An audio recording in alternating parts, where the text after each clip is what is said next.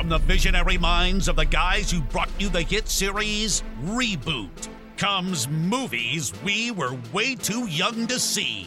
A podcast series that is exactly what it sounds like.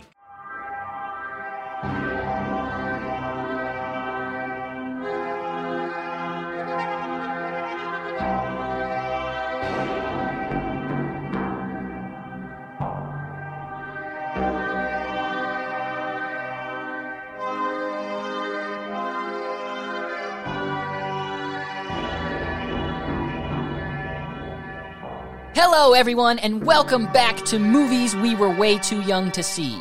A look at some of the most influential films we grew up watching, regardless of parental approval. I am your co host Mowgli, and sitting next to me, as always, the man, the myth, the mouth. Welcome, everybody. Thank you guys for showing up again. We just want to say thank you, everyone, again, for listening to our Little Nicky episode. We got a lot of fun feedback. You notice we had a little bit of a new intro there. Oh, we're stepping our game up right there. Yeah. Just wanted to do a little quick email recap. Uh, shout out to Dave. Dave is emailing us. He really liked the show. And he just listed his top five Sandler films. So before we get started, let's just go ahead and list them real quick. So, number one, he had Little Nicky as his number one. Number two was Waterboy. Three was Click. Four, Big Daddy. Five, Do Over. That I'm giving it to Dave. Props for being a new Adam Sandler, but I guess like me, where I picked Jack and Jill, we all just love have Sandler own- differently. Exactly, exactly. Well, without further ado, it's time to get into the movie we were way too young to see for the week. One that had a deep impact on our adolescence, and not in a good way. we're talking about the 1972 cult hit A Clockwork Orange. Come and get one in the yarbles! If you have any yarbles, you eunuch jelly thou! So oh, that's- good. It's wow. such a classic movie. Yeah, that's, love it. Well, that that that's intro. That's all we mm-hmm. needed from that, and and we can. I, you want to talk about that right now too? Then That Just iconic score, that, guys. that theme song. So the way we interacted with it too was yes, we were inspired by it from the movie, but growing up we listened to a lot of punk rock and there was a very influential punk rock group from the UK mm-hmm. called the Adicts and you know their whole image was based off of these droogs in a clockwork orange and that's how they started each show with with that theme song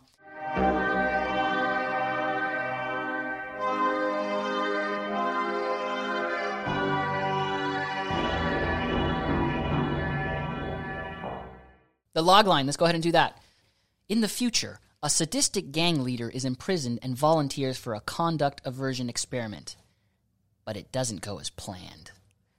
No, it doesn't. nope. and that log line doesn't even represent what the movie is. It gives you it's so So vague. Yeah. Exactly, right? Jinx. so, yeah, this film came out in, you know, 71, 72. It was a rated X, which was just crazy at the time. It was a crime, drama, sci fi film. It was written and directed by the legend, Stanley Kubrick. God. Film God, guys. If you guys don't know, Now you know. now you know. This dude was literally a genius. He has like a 200 IQ. Played Wow. chess on every set before the Queen's Gambit. Yeah, yeah, yeah, man. And I think another reason why we're doing this too is because the anniversary is coming up. This was released, at least in the US, on February 2nd, 1972. So the reason why we're talking about this, how influential is this movie? After 50 years, like Mowgli said, we're still talking about this. Bands that we liked were influenced. It. Art is influenced by it. Um, I seen a Funko yeah, doll yeah. influence because you know, of you know, like, it's it's really big in pop culture when Funko, Funko does- gets does it, you know. So even the themes are relevant today, and that's why we're talking about it. That's why it's still alive. I think it was recently put into the Congressional Film Institute again for being culturally significant. Welly, welly, welly, welly, welly, welly, well! Yeah, we're just going to go into how much we love this movie at the time, how much it's changed a bit uh, after our reviewing. Definitely, I'm not the same person watching it the first time that I am now, and I don't think you should be. Yeah. One more thing before we mention this: this was actually a book. This Mm-hmm. was a book written by Anthony Burgess. Did you read the book? no, I didn't. I didn't need to. You know why? Why? Because this is one of Stanley Kubrick's movies most faithfully adapted to the book. So, Well, I'll take your word for it because I haven't read it either. but Yeah. it's so good on its own, guys. It makes you want to read the book. I'll say that, right? Sure. Yeah, I, I would agree. I would agree. Okay. Uh, first things first. Who did you see this movie with? What's your first memory? Okay, man. I was so young. I was right there in my formative middle school years, 11 to 13. I have two faint memories. One is because it ends. It starts with a lot of them. Is me at the library. Uh, shout out to the Redondo Beach Library System. Yo, just remember, having fun isn't hard when you got a library card. Having fun isn't hard when you got a library card. Shout out to Arthur. Where my PBS kids at? but yeah, so it always melds with that. But this movie was definitely a group like movie to watch with. And we were talking about him earlier. Dave, he is one of the persons, one of the, my childhood friends that I remember going to his house and watching that movie with. Yeah, Dave was the first dude that I knew who had the movie mm-hmm. He had, yeah. because everyone else was renting it from the library. I have a similar thing. I this was our freshman year in high school, and we were in French club. Remember when we used to go to French Yeah. club and we weren't even in French class? And we didn't even know. We didn't, and we didn't even know French. We just went. We were just like, hey, let's go to French club. And I forgot who brought it up. Someone brought up, uh, yeah, let's watch a Clockwork Orange. And I was like, what's that? And like the name just stood out to me. It's like Orange Clockwork. It's like no, it's this crazy film about this like gang of hoodlums and they get into crazy shit. And I was like, oh, really? That sounds interesting. So I'm a hoodlum and I want to get into shit. I want to do hood rat stuff too. Yes, but I wanted to do hood rat stuff with my friend. So yeah, dude. Uh, basically, Alex and his droogs, played by Malcolm McDowell, who freaking is still putting in work today. Yeah. Um, Sam Loomis. Yeah, he, well, a, a one one version of version- Sam Loomis. He was also in Fallout. He was the voice, President John Henry Francis or Eden. I forgot his name. You know, Alex was a hood rat. He was just a hood hood rat in a different era, in like a dystopian universe. You know, he smoked with cigarettes. And he smokes with cigarettes. He did it all. He did it all, He drank that synthetic milk. Milk is for babies. He, he drove. He stole the Durango '95. The Durango 95 poured away real horror show. Yeah, yeah, yeah. So, so that was my first experience with it, and I think the first time I actually saw the movie in its entirety was our senior year when we saw it in the study of film class. Oh yeah.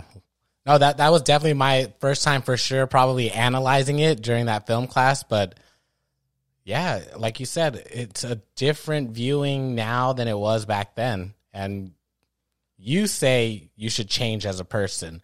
I say I kind of changed because I still like the beginning of the movie, but I really do like the ending of the movie. Well, let's talk about that now. What scenes stick out to you the most? Okay, so let's go right from the beginning. Yeah, know, for me personally, that whole first half, I, I think this movie is split up into kind of three parts. And that first introduction of, of Alex and his ruffian just doing whatever they want, Fun to do bad things. it kind of concludes for me when I watch it. That final scene, it's like a, it, uh, Alex has just skipped class and he goes to the record store and he has that fast forward three way with those two ladies, which was fucking sick, by the way. Like, I, I love the way that was shot, just in fast forward and that classical music playing in the background. And I feel like after that happens, like the tone changes in the film. But that first half really drew me in because I was Yeah, let's stick on that. For, yeah, the first half is it's visceral, like you were saying. You get into it because I was listing things down while I was watching it. In the first 13 minute, guys, there's like four major acts of violence, you know, and as Attempted rape. attempted rape, uh, attempted murder, uh, home invasion. you know, there's all of this is within the first 15 minutes of the movie, and they're very impactful. And coming from a film eye, it's like, yeah, that you need this movie to be all that. You need to have all that shock and value and violence, the ultra violence at the beginning, Ultra violent. to just understand the world and the character that, that it, they're it was in. more hooking you in. That's what it did immediately. It was like a hit of crack or something. Like, Yeah. Bam. It was like, oh, fuck. I know what I'm getting into right now. And it, it just I hits you like that. Yeah, I hits you like, that. Yeah, you know. Cocaine's a hell of a drug. So one of the infamous scenes from that first 20 minutes, that first little piece we're talking about is Attempted rape scene we're talking about where Alex and his droogs, Mm-hmm. they just get out of their, you know, their milk bar. Those tables were crazy, by the way. There's just a Oh, bunch yeah. of naked women standing like crab walking. Uh, that always stuck out to me too. But anyways, Alex and the boys, they meet another gang. His name is Billy Boy.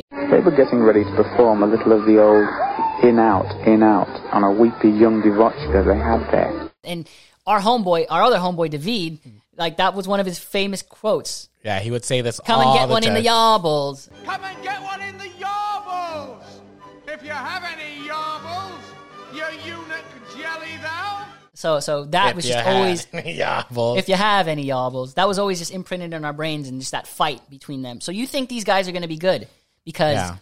they Well, just they, they just stopped some some poor woman from, getting, assaulted. raped. Yeah, Getting raped. You know, this is a very, just giving you guys a heads up if you've never seen this movie. This is a hard movie if you've never seen or aren't comfortable with scenes of violent attempted rape, beatings. You know, this is a very harsh movie, and I think what Mowgli was saying earlier, like, yeah, I see that now. You need that in the first fifteen minutes to get you into everything else. whatever whatever emotion it evokes in you is still an emotion, and that's what Kubrick was trying to bring out. That's yes, you film can god. you can be upset, you can be intrigued, you're still drawn to it. And that's good And- and filmmaking. th- there's nothing wrong with that. It just you know, it's it's your ethics. Mm-hmm. I love that. And getting into your ethics. So with this scene, it does like a little switcheroo. So you already know Alex and his group are little fuck boys and you know criminals. They go into the room with their rival gang, and they see that they, they're actually in attempt of raping a girl. She's already naked. She's trying to run. They're forcefully holding her. You know, doing all these things to her, and they stop them. Alex and his group stop them by you know starting a fight. And at first, you think, like you said, wow, these are some really good guys. Like even they just stopped a rape by by brutally beating up the gang members, but quickly right after that, Psych. yeah, psych. Kubrick changes up like, nah, They come in to another house and then they break in and now Alex and his boys are raping another you know defenseless woman Mm-hmm. while her husband is just watching and just he can't do anything about it and the most scaring and traumatizing part about this is they're singing or at least alex is he's Mm. singing that song singing in the rain I'm singing in the rain. while he's doing all these horrendous acts. And, you know, it's just that juxtaposition because we get into classical music as well, where Alex is a real big fan of classical music, Beethoven, and then you have Singing in the Rain. Like, th- th- these are often like stimulating and highbrow kind of energy. And it's usually like considered more of an elite culture. But when you juxtapose that with the vulgarity and just like the lack of class that these droogs have, it's just like, whoa, dude. Uh, this kind of imagery and filmmaking where you have something like a classical form of music and then you have like another image. Like I remember being a three year old or like a five year old actually. I remember being five and listening to like For Elise and in my mind I had people getting shot and killed like before I even saw this movie. So that's why that really stuck out to me too. Like throughout this whole film, I'm like, yo, he the way he's playing with classical music and he's doing it like that and he has all these violent images. It's like, yo, I have that same fucking mm. thing too. I, I'm, I'm glad I'm not crazy. yeah, no, no. I agree with you like fully. I fully on agree with that. And Kubrick was known with audio. One of my favorite quotes that I learned in film school was that film is 50% what you see and 50% of what you hear.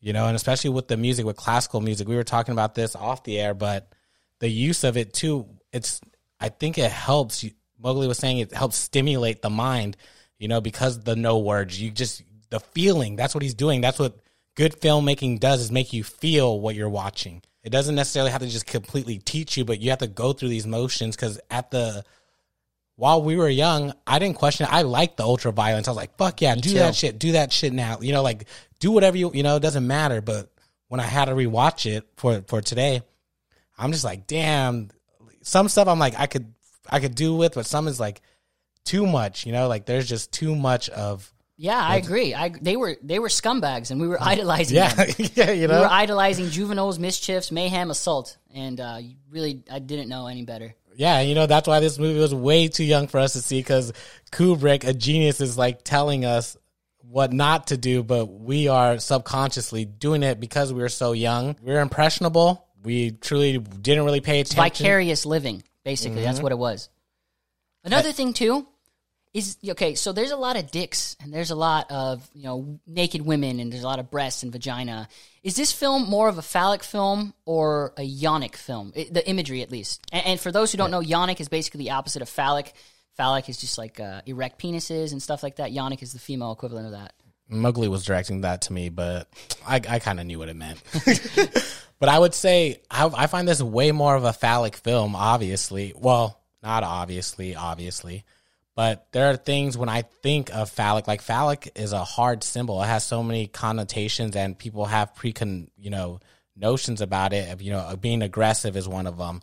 Being strong, being independent, being crazy would be, you know, like showing your power. And I see that more That's what you associate characters. with with the That's male what- that- genitalia. yeah. And I see those actions in those in this movie and with the symbols and actual things looking like penises that aren't penises, you know? Yeah, no, I agree. There's a lot of just statues. There's a lot of defacement. Remember in Alex's apartment, that whole mural, they just everyone has a giant dick like drawn on them. Just dicks, dicks, dicks, dicks, dicks. You know how many foods are shaped like dicks? The best kinds. And um, It's the masculinity One shit. thing, one thing that you said too that you you would consider it a more phallic film. You were mentioning it is the lack of respect that the women have in this film. So that's why you think it's more phallic. Mm-hmm. Oh right? yeah, the women. There are no powerful women in this. Pretty much a lot of the women, except for one, puts up a fight in any of these violent situations. So that's why I don't see it as the opposite of being a phallic film. I see it more. It's a male gaze still on. It's a male's perspective on society and how he acts in the society, how he treats others, especially women. They're the only woman in this, surprisingly, that put a, any fight was the older cat lady. You know, there's an older cat lady they were trying to home invade. You know, this is getting towards closer to the, the pussy lady. the pussy. Yeah, that was, you know, and like that scene also had the most phallic symbols. You know, so maybe it's like They kind of killed a, her with the dick. It kills her with the dick. You know, so maybe like that's a battle between it, but who wins? The dick wins. The dick is posturing over her. You know, Another thing too, when you mention that, let's mention their outfits because they have like a like a cast around their codpiece, yeah, yeah. it- it's like a giant cup almost around their their like uh, their crotch. So I would probably agree with you there, where I think the there's both you know phallic and yonic, but it, it's definitely leaning more towards the phallic because it's that perspective, and you know they're the kinds of ones. yeah, the male toxicity coming in this. You Yeah. know, just boom and that. Well, bringing that up, what you just said about um The costume, Yeah, yeah, the costume. All right, yeah, that's what it was. So the costume is actually a cricket junk piece to keep it. You're supposed to wear that under your uniform. So Malcolm McDowell was a fan of cricket and showed Stanley Kubrick this, and Stanley Kubrick was like, "I think you should wear those outside of your pants. It'd be more, you know, more jarring, more Mm-hmm. noticeable, more big dick energy. yeah, straight up." And that's what it is.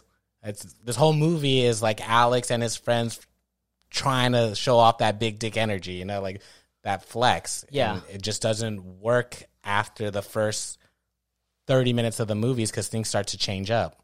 let's go ahead and get to the second half of the film then after that woman was murdered it kind of shifts the tone we have i guess a gentleman named mr deltoid who you know when i rewatch this he reminds me of tim curry so much doesn't he can you see it um, The- like he's like the truant officer before alex gets sent away to prison a little bit, I feel I felt like that fool was in a, something kind of like Matilda ish. he, he, Yeah, he his just- energy and just like the way he looks it just reminds me of tim curry i was like oh yeah i love tim curry he scared the shit out of me as pennywise Right. yeah, the, the tone shifts when he's in prison, dude. He's uh he's reading the Bible. He still hasn't really changed though, because he's fantasizing when he's reading it. He's fantasizing himself whipping Jesus, and he's fantasizing like Well, the- being with the women.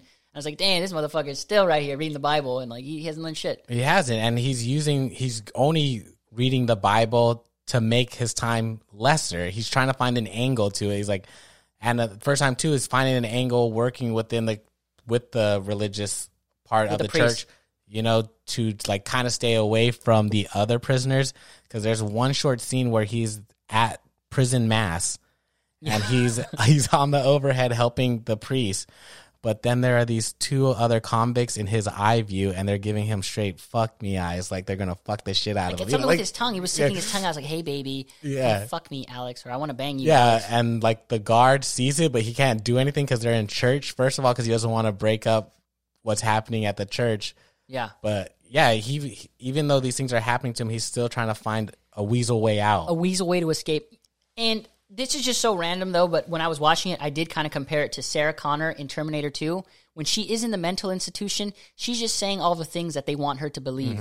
Like uh, the, the the the doctors and everything, but deep down she still believes the Terminator is coming and she's doing all that. I felt the same way with Alex. He's just saying all this religious mumbo jumbo to please all these people, but he still was that hoodlum. He still loved violence. He still loved naked women. Yeah, he's still a hoodlum, hustler, criminal, you know. And it's not until he hears this random piece of info from jail of a secret therapy project that, or a secret program that can get you out of jail earlier, you know. So then that's where his other grift turns into. He's like, how do I get myself there now? You know, like and that that's the next thing that we're going to talk about right here then so alex goes through the experiment and the experiment is basically they inject him with something that makes him really sick and they force him to watch all of these violent acts and um, like these violent sexual assaults it's like a super futuristic, like aversion therapy, like to the max, you know. So they keep his eyes open so he doesn't even close them while Yeah. watching or seeing brutal images. So in the film, that technique is called the Ludovico technique. And basically, they're just trying to condition him to whenever he sees something like that, or whenever he has thoughts like that, or whenever he's like in a situation like that, he will get sick. Which it really is ethically not the right thing you should do. We were talking about this a little bit earlier. Man, you know, regardless if you're a man or a woman, but just man needs to be able to experience both good and evil. That's part of his journey in life, I feel. And it's up to him to make that right judgment call. Find that for himself. Yes. You know, needs- where your limits are, you know. He needs to know what his own moral compass is. And the fact that they're doing this, they're taking that away from him. It's like, yo, he can't make any decision. He can't even defend himself. Like you see later on when he gets released, the hobo who they beat up, even his old droogs who beat him up too. Now they're police officers. Like he can't do anything about that. He's completely averted to any type of ultra violence, even if it means saving his life. He can't do it. You Yeah. know, and that, that's perfect. That's what I feel like one of the themes are. You know, being in the society, trying to act or being t- told to act a certain way when you're not. You know, it should be up to each person. Like, I'm not saying every person who wants to kill go out there and kill. It's like, no, those are there. No, they're consequences, bro. you know, there are consequences, and at the beginning, our characters doesn't see any, but in this little tonal shift of the movie, when he finally gets reprimanded for something he actually didn't did do, you know, he finally gets caught for something he didn't really do, No, he killed like, her. but he did. But like, he was always had he committed these crimes before. What am I trying to say? Like, you know, he like His he karma caught up to him. Yeah, That's what this, happened. with this specific crime because he's done these crimes over and over again. So they were feeling invisible, like I'm feeling invincible. You know, like we were as young. They're youth. We have to remember that these are teenagers fucking around. You know, So- Old ass teenagers though, yeah. yeah like 26, 27 year old. already almost Like thirty. Alex, Alex looked like he had white hair, literally, Shit, right? Yeah, Yeah. the face Malcolm too little, just age. You know, Wrinkly. wrinkly. You could see it, but yeah, it's like that. It's in this aversion therapy. It's like what what's better for somebody? What what should somebody do? Should And that's why the church was tripping out on that too. And later on, they find out, like, yeah, they, um, the the government was wrong, you know, in forcing Alex to do this because it gave away his right, his ethics, his choice.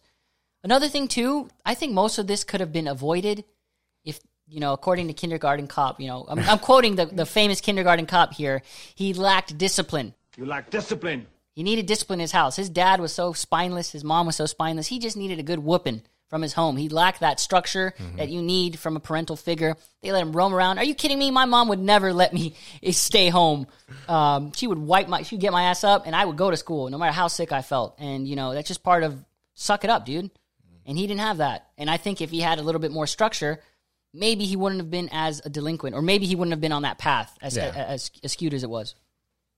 No, I can totally see that, but at the same time too, sometimes people are just born a little sadistic too.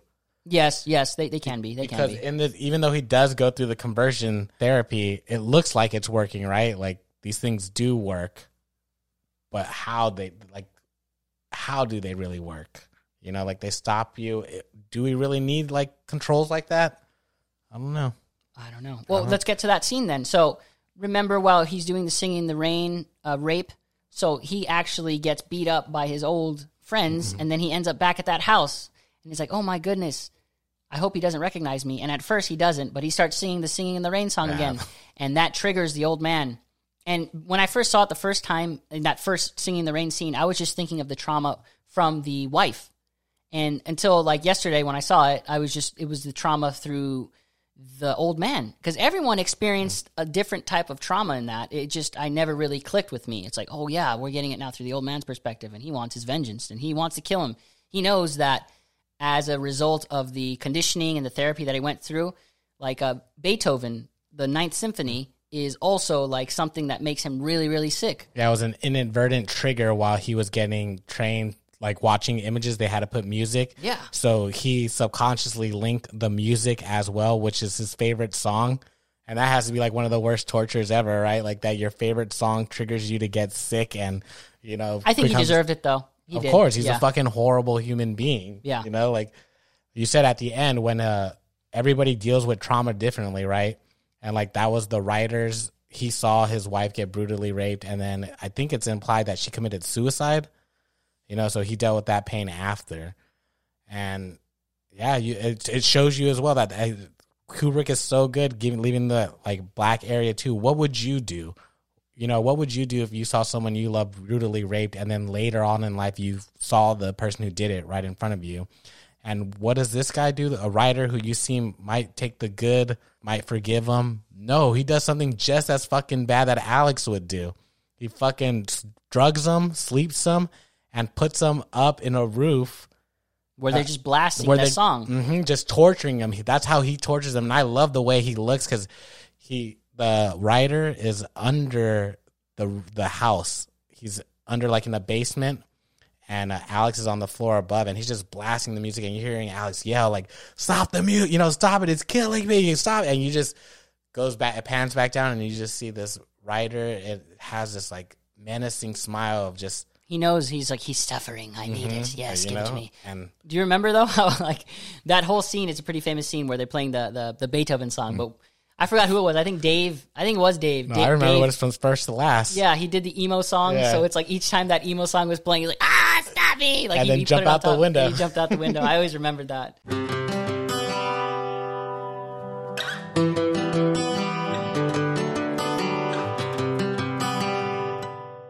That was so funny.